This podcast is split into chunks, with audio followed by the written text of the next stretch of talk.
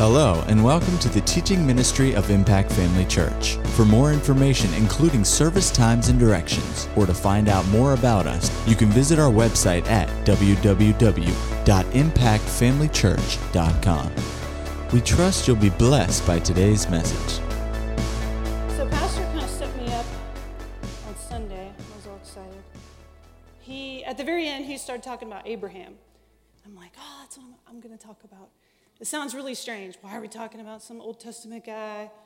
And I almost put some pictures up because I know what you're picturing right now.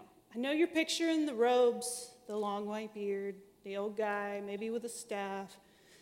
But picture someone that looks like someone you know today. Just, just try to make it more relatable. You know. So first turn to Acts 13:2. So the reason I don't want to talk about Abraham is I want to talk about separation. And I actually talked to the youth about this. Um, it was kind of right after camp. And the, the Lord gave me this message immediately after camp, and I thought, wow, like what a buzzkill. These kids are so, you know, you're usually riding in on a high after camp. And I, and I didn't say anything to Pastor Greg about it until like a few weeks later. And I was supposed to do it immediately after camp. And I wish I had just listened and done it because God knows exactly what people need. He knows when their people are the most receptive. So, anyway, I did do it, but it was a little bit late. But I thought about it later and I thought, I, I want to do this again. I want to talk about it with the adults because it ministered to me so much that I wanted to share it with you guys. So, in Acts 13 2, as they ministered to the Lord and fasted, the Holy Spirit said, Now separate to me Barnabas and Saul for the work to which I have called them. So God has called us to be separated, but we have to do the separation ourselves. We can't just go with the flow of the world. You know, the world we live in today, we have anything and everything we desire pretty much at our fingertips. Anything, any interest, anything that piques our interest. It wasn't like that 30, 40 years ago. You had to go to the library and get, you had to look through those big, huge, chunky books if you were interested in learning about something.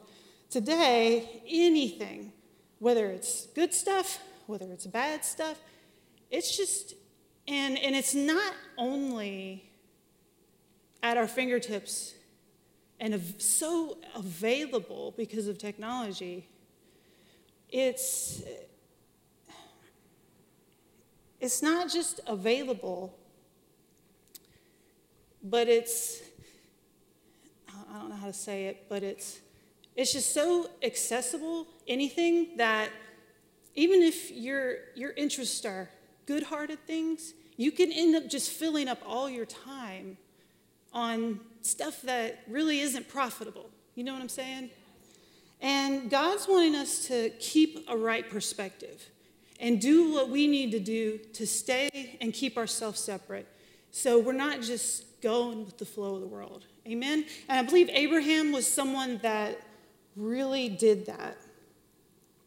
So go to Acts 7 2 before we get into Genesis with Abraham. Now, in Acts 7, Stephen was actually talking about Abraham. He recognized what he did. Acts 7 2. And he said, Brethren and fathers, listen. The glory of God appeared to our father Abraham when he was in Mesopotamia, before he dwelt in Haran, and said to him, Get out of your country and from your relatives and come to a land that I will show you.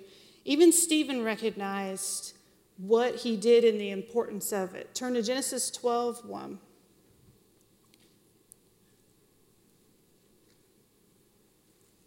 Now, why was Abraham such a big deal? Why was it a big deal? You know, he, as far as I know, Abraham was never a priest. He wasn't, he, he was, he was kind of like a guy like you and I. And God called him to do huge things, huge. He's been named the father of many nations. He began a covenant with God that would show us what we have. And covenant, covenant is not, I don't know if you really understand what covenant is, but it's, it's everything that I have. I say, You can have it, Lord. And the Lord says, Everything I have is yours. It's, it's a wonderful, it's a two way situation. That's why when it came down to Abraham sacrificing his son, he, he was saying, Everything I have is yours, even my son. Yes, Father, you can have him. He knew, he knew God was going to bless him. He knew it was going to be okay. So, where did I tell you to go? Genesis 12, 1. Okay. Now the Lord had said to Abraham, Get out of your country, from your family, and from your father's house, to a land that I will show you. I will make you a great nation. That right there must have blown his mind. He's going to make me a nation? Like, how in the world is this going to happen? He was old when this was happening. He was at least 75 years old, if maybe even older. I will bless you and make your name great, and you shall be a blessing. I will bless those who bless you and I will curse him who curses you. And in you all the families of the earth shall be blessed. So Abram departed as the Lord had spoken to him, and Lot went with him. And Abram was, oh, there it tells you, 75 years old when he departed from Haran.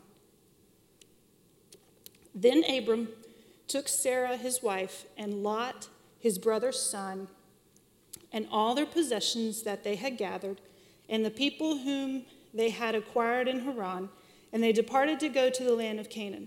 So they came to the land of Canaan. Abram passed through the land to the place of Shechem, as far as the terebinth tree of Moreh, and the Canaanites were in the land. Then the Lord appeared to Abram and said, To your descendants I will give this land. And there he built an altar to the Lord who had appeared to him. And he moved from there to the mountain east of Bethel, and he pitched his tent with Bethel on the west and Ai on the east. There he built an altar to the west, the second time, to the Lord and called on the name of the Lord. So Abram journeyed, going on still toward the south. What's the very next sentence in your Bible? Now there was a famine in the land. So God calls him out and says, I'm going to do all this amazing stuff for you. And he's like, okay. And he goes, what's the first thing that happens? There's a famine in the land where he just went to. How many people would have turned around and ran? Been like, I didn't hear from God. This is a mistake. Forget it. This place is obviously not what he said it was. Most people probably would have just thought, I didn't hear from God. But when you hear from God, you know it. You know it. Sometimes you just have to really hold on to it because your mind will want to jump in there and tell you to do other things that are easier. You know, you got to do what God tells you to do. And he he stuck with it. So I have I found an excerpt about Abraham because I wanted to know for myself. I knew he was important, but I wanted to know what what was he leaving behind? What what was the deal? And so it's a little bit of reading, but I'm going to read it to you. But I, um, first of all, I believe Abraham had to be separated. I believe there were things that he had to be separated from, and God knew that. And I know one of the things he said was his family. God called him to get away from his family where he was at, and he did it. I mean, he didn't leave his wife, but he took his wife, he took Lot, and they went. But um, you know, God had big things for him and big plans, and he did it. So, Abraham was a wealthy man in Ur. As he appears to have been, he must have possessed many treasures of the finest craftsmanship and the most exquisite materials. He would have lived in a mansion in Ur that would probably still look impressive today. As an upper class free man, he would have attained a high level of education and must have been literate and fluent in Sumerian, Akkadian, various other Semitic languages, and probably Egyptian as a trade language. He would have, the, where he was was um, a city on the Persian Gulf, so it was a major trade port. So they don't know for sure, but they're pretty sure, you know, he would have known all these languages. To be so successful, you would have had to be back, back then. So none of this is like in stone. This is not out of the Bible. This is, but this is a study of the peoples of that time and likely who he was based on the wealth that he had. So keep that in mind. He would have enjoyed a refined urban life in a highly advanced center of civilization. How many of you guys pictured, always pictured Abraham living in some tent in some desert somewhere, you know, herding sheep all the time? I never even thought about it. I never even thought, what, what did this man leave behind? To leave all of this in order to journey to Canaan would have meant a huge sacrifice of material comfort for Abraham. Abraham lived in a tent in Canaan, not in a house, and he lived in rugged fields, deserts, and mountains, away from the conveniences of civilization.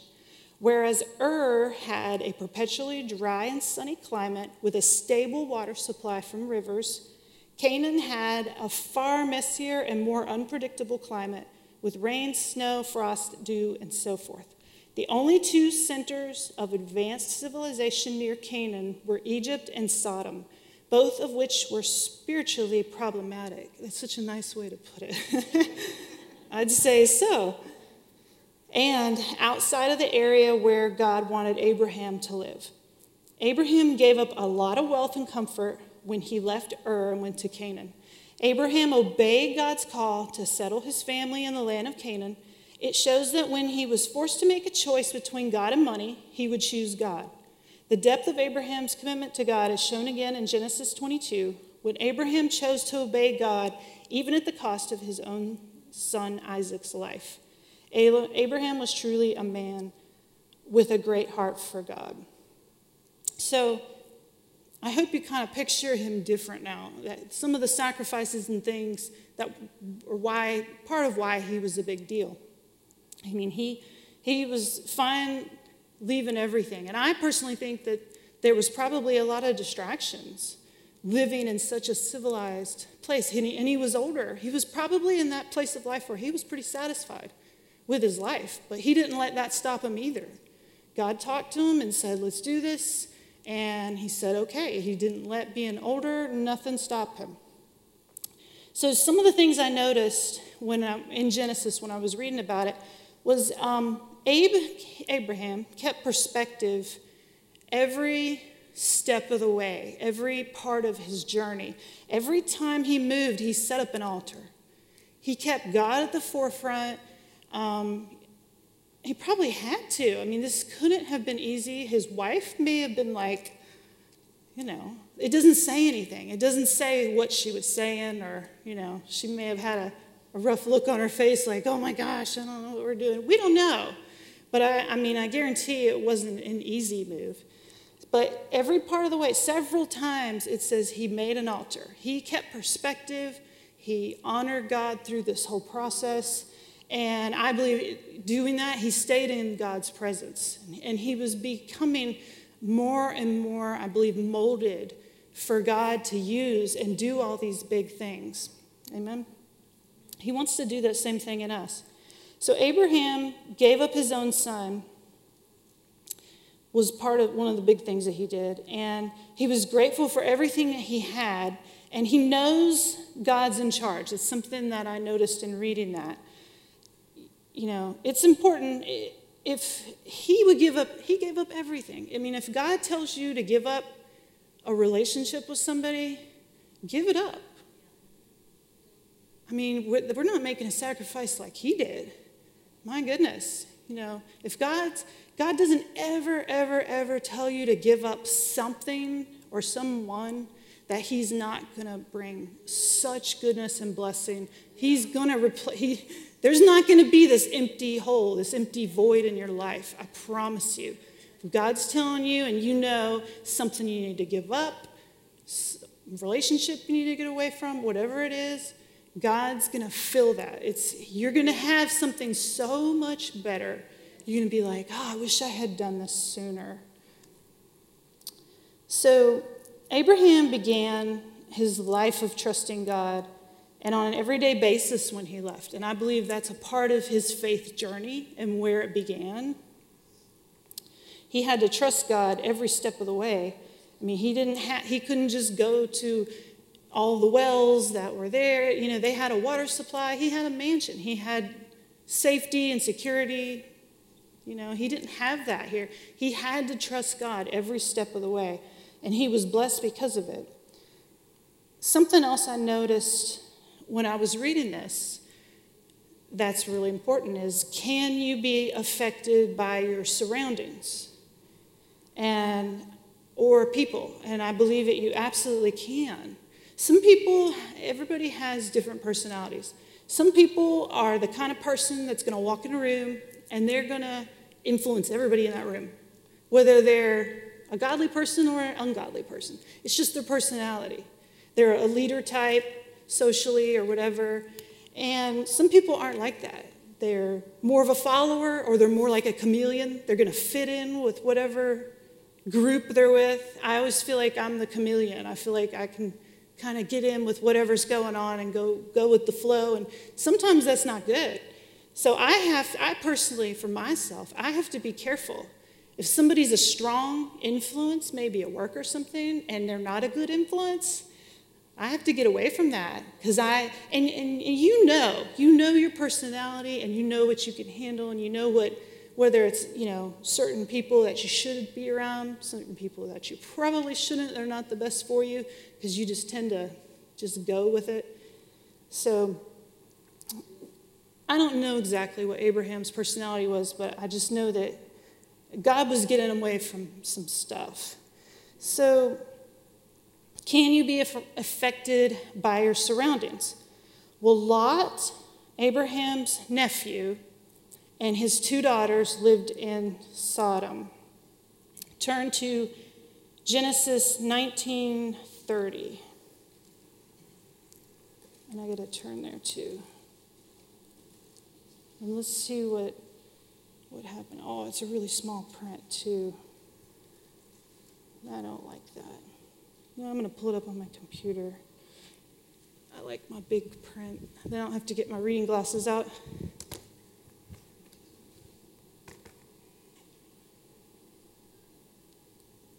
It's Genesis 19:30. Are you guys there? You're way ahead of me.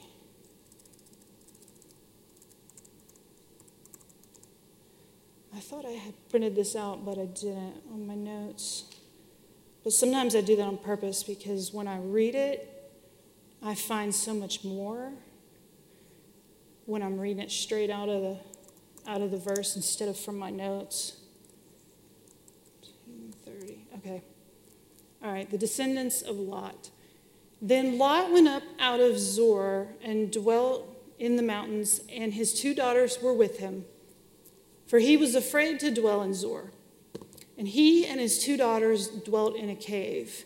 Now, this is right after he and his daughters were living in Sodom for a while. They chose to live there, they chose to stay there. Um, I don't know how much he knew how wicked it was before he went, but I guarantee he knew once he got there and he stayed and he had his daughters there with him. So, most of you know the story. If you don't, go back and, and read it. It's, it's really interesting the conversations that Abraham has with God. Because God's saying, I'm going to destroy the city because of its wickedness. And Abraham says, Well, wait, you know, I mean, Abraham just goes up boldly. I mean, this is God, he's made a decision.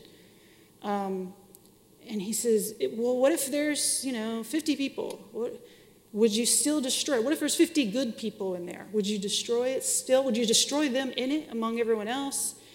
And God's like, okay, you know, if there is. And there wasn't. He's like, oh, well, if there's like 25, I, I forget the numbers. If there's 10 people, and I mean, there was hardly any. and, and God, so he, um, he got God to allow him to get his nephew out and their daughters.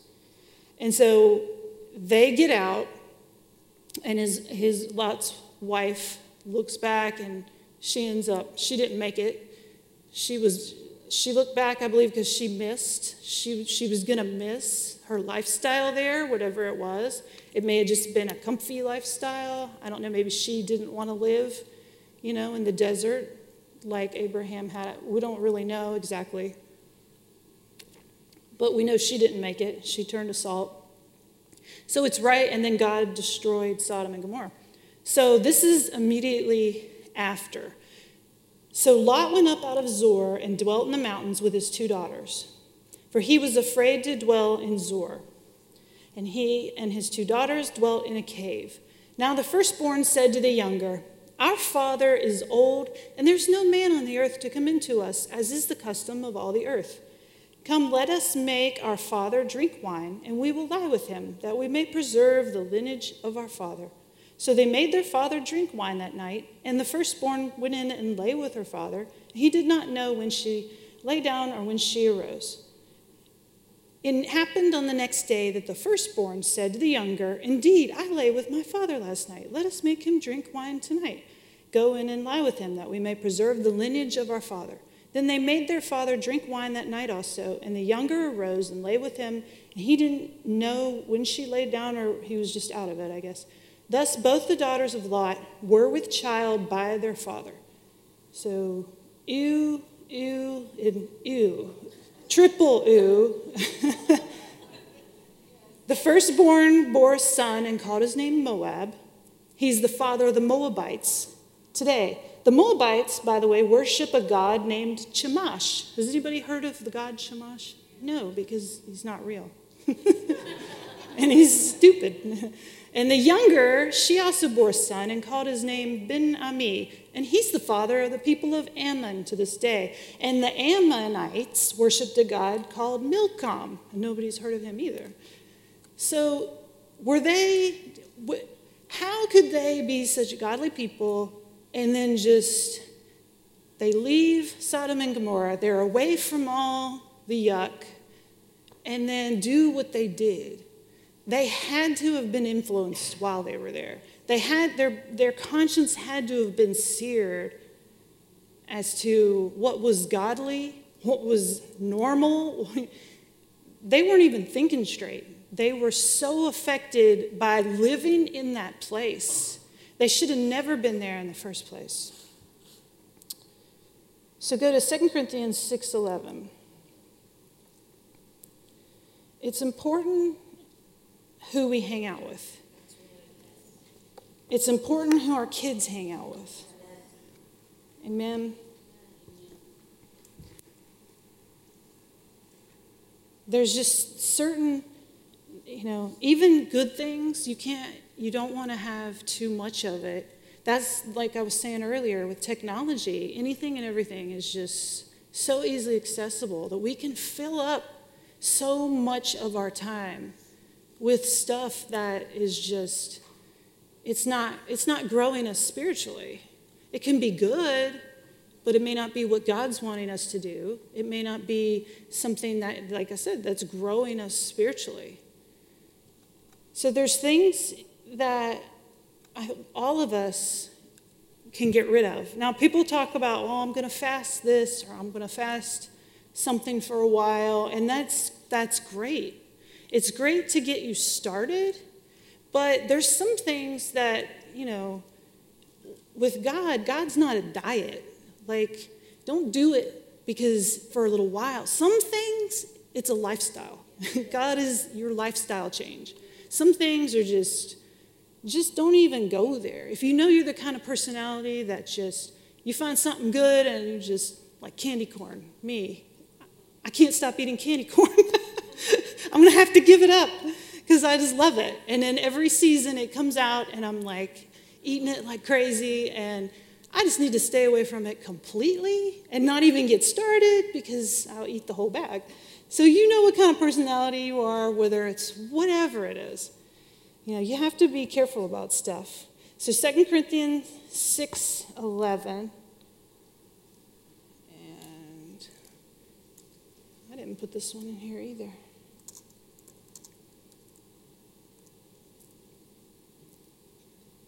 Make sure this is the right one.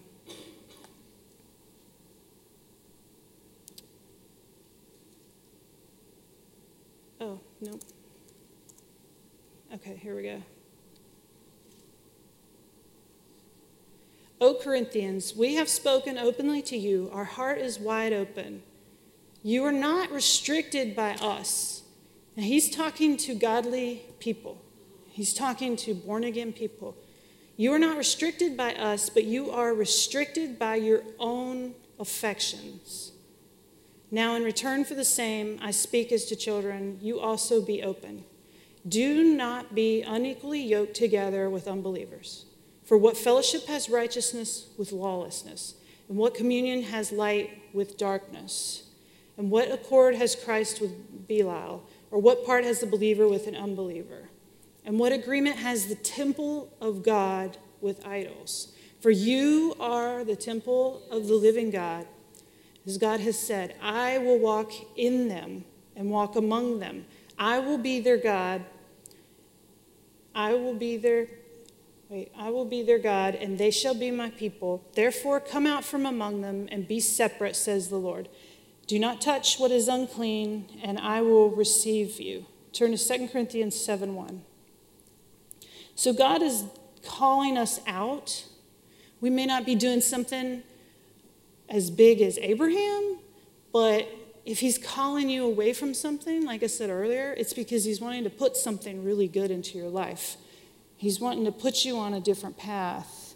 And you have to, you have to be careful. We want to show Christ to unbelievers, and we should every day. We should be an example, and we should seize every moment to reach out. But you, you still have to make sure. Um, I would say, you know, make sure the people you hang out with on a regular basis are your godly friends, people who are going to put into you and you can speak to and, you know, just keep your priorities right. 2 Corinthians 7. Therefore, having these promises, beloved, let us cleanse ourselves from all filthiness of the flesh and spirit, perfecting holiness in the fear of God. Now, listen to the message version. With promises like this to pull us on, dear friends, let's make a clean break with everything that defiles or distracts us, both within and without. Let's make our entire lives fit and holy temples for the worship of God. That's really good. We want to be fit and we want to be this holy vessel we, we want to come in here. We don't want, you know, our, the presence of God and our, our communion with God to just be on Sunday morning or on Wednesday night. It's a lifestyle thing. We should be talking to God throughout our day. And when you get, when you get a break at work, don't just automatically, you know, pull up the news or automatically get on social media. Spend some time. Just spend, you know, if you can get alone, you know what I'm saying. Spend some time talking to God, spend some time getting in His presence, and, you know, just spend some time with Him. And, and your week and your break will be a lot better for you. Amen? Turn to Philippians 2:13. Now, we talked a little bit about this to the youth also, because I don't know if you realize um, some of the things your kids are seeing in the schools, on social media, on TV. Um, they're growing up seeing things and it's being presented as normal. And that's just the devil's trick. And it causes them to see things over and over. It causes them to think about things that they're seeing that aren't godly. And I really emphasized to the teenagers I mean, you can go down to Santa Fe High School and see homosexuals making out on the sidewalk. It's like an everyday thing. They see it every day, it's in their face. And what's weird to me is no one says anything to them but there is a rule where you're not supposed to be affectionately doing things like that anyway.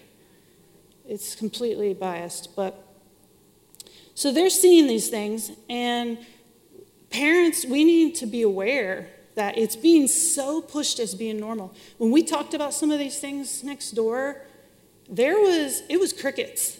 I mean, like crickets to the point of some angry shaking their heads because they've grown up seeing this as normal. And just because we're even saying anything about it, they've got this view that it's hateful and it's completely opposing to God's word. And they need to know, they need to know what God's word says about all of that. It's so important. But when I talk to them, I also emphasize to them that, you know, you people don't just all of a sudden end up in like this deep sin or whatever. It doesn't really work that way. It starts somewhere, it starts with a thought, it starts with thinking about something, they're meditating on it, thinking about it, and then they start thinking, well, why am I thinking that? And de- that's something that the devil will jump on. Anything in the mental realm, he's going to jump on. Well, if I'm thinking, I just love cats. Well, maybe I'm a cat. Maybe it's my spirit animal. And I know that sounds ridiculous, but there's literally people living lifestyles thinking they're cats. And they go get plastic surgery and to do things. It's, it's so ridiculous. They don't even realize how far they've strayed from norm, normalcy. but it, it works that way for that or for not even knowing who they are sexually. It's not complicated, but it starts somewhere. It starts with your thought life and what you meditate on, and then you're not confident in who you are in Christ. The devil can get a foothold in these areas, and I emphasized to them, you know, I said, I told them, I said, your desires do not define you, ever, ever, ever, ever. In Philippians 2:13, for it is God who works in you both to will and to do for his good pleasure. So he can change not only your will, He can change your will and your desires. People confuse, I'm so passionate about this, whatever. Well, you weren't born passionate about whatever.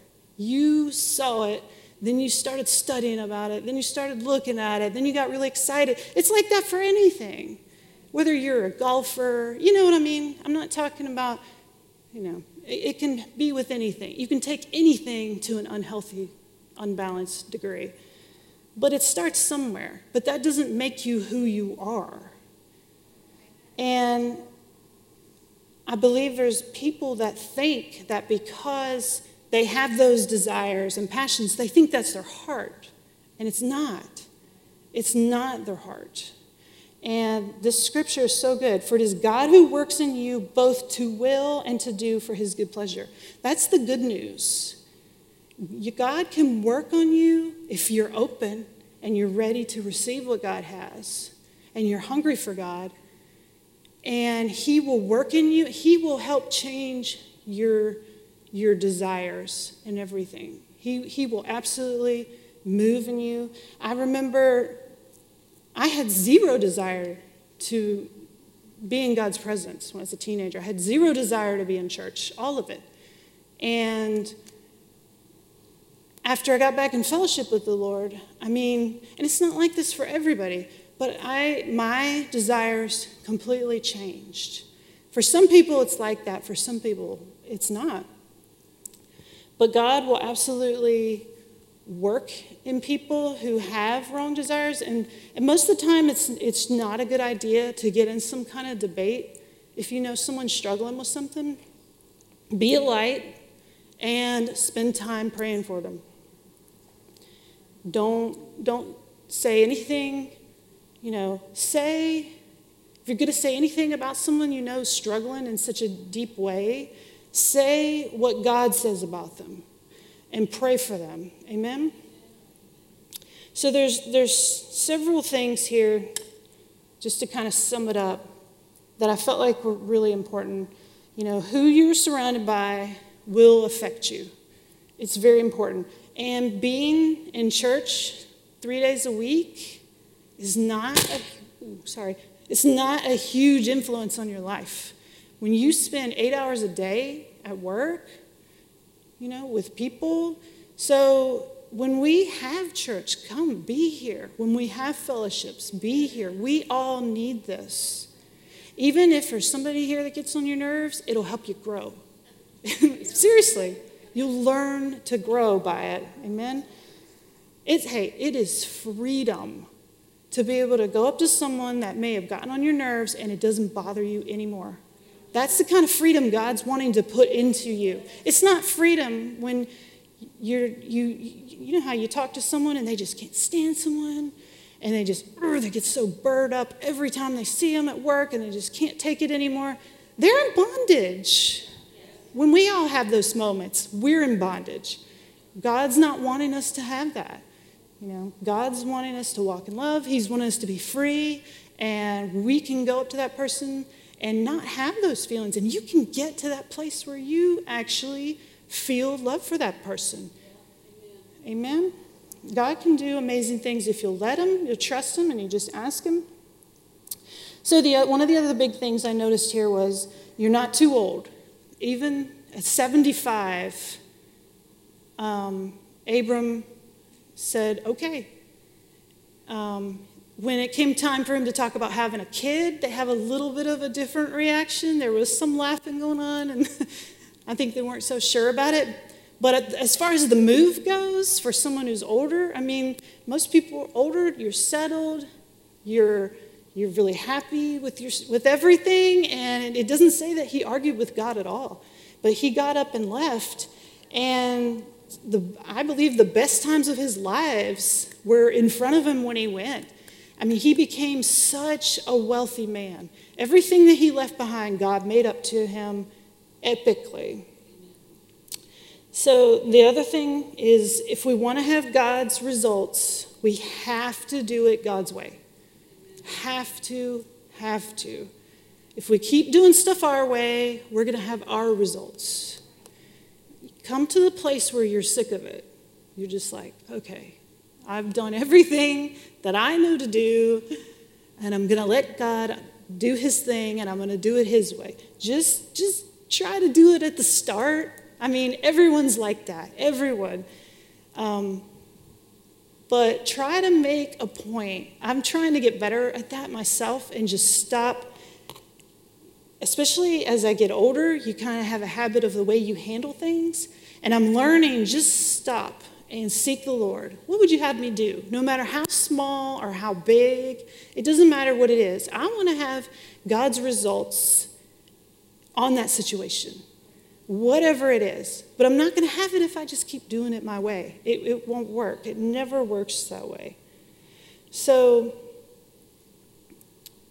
do whatever it takes to separate and, and like I said, it's a lifestyle thing. It may start as a fasting thing. That's fine. Start somewhere.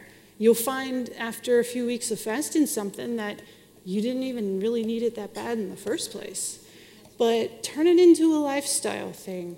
Spend the extra time getting filled up on God, praying, praying for your family. You've got way too much more important things to be doing honestly, praying for your family, keeping yourself built up, praying in the Spirit. We should be praying in the Spirit so much. That's another way. You want to have God's results? You want to have the manifestations of the Spirit in your life and in your family's life? Well, there's a direct correlation from praying in the Spirit to that happening. Brother Hagin always said the more I prayed in the Spirit, the more manifestations of the Spirit happened in my life, and the less I did, the less it happened it's so, and I believe he knew what he was talking about. So there's there's so many good things God has for us, but we have to do it His way. Amen. At Impact Family Church, it is our desire to see you blessed through the power of the Word of God. We have been helping people to change their world for over 25 years through our dynamic ministries and teaching. If you are going to be in the North Central Florida area and are interested in attending our services or just want more information about us, you can visit us online at www.impactfamilychurch.com.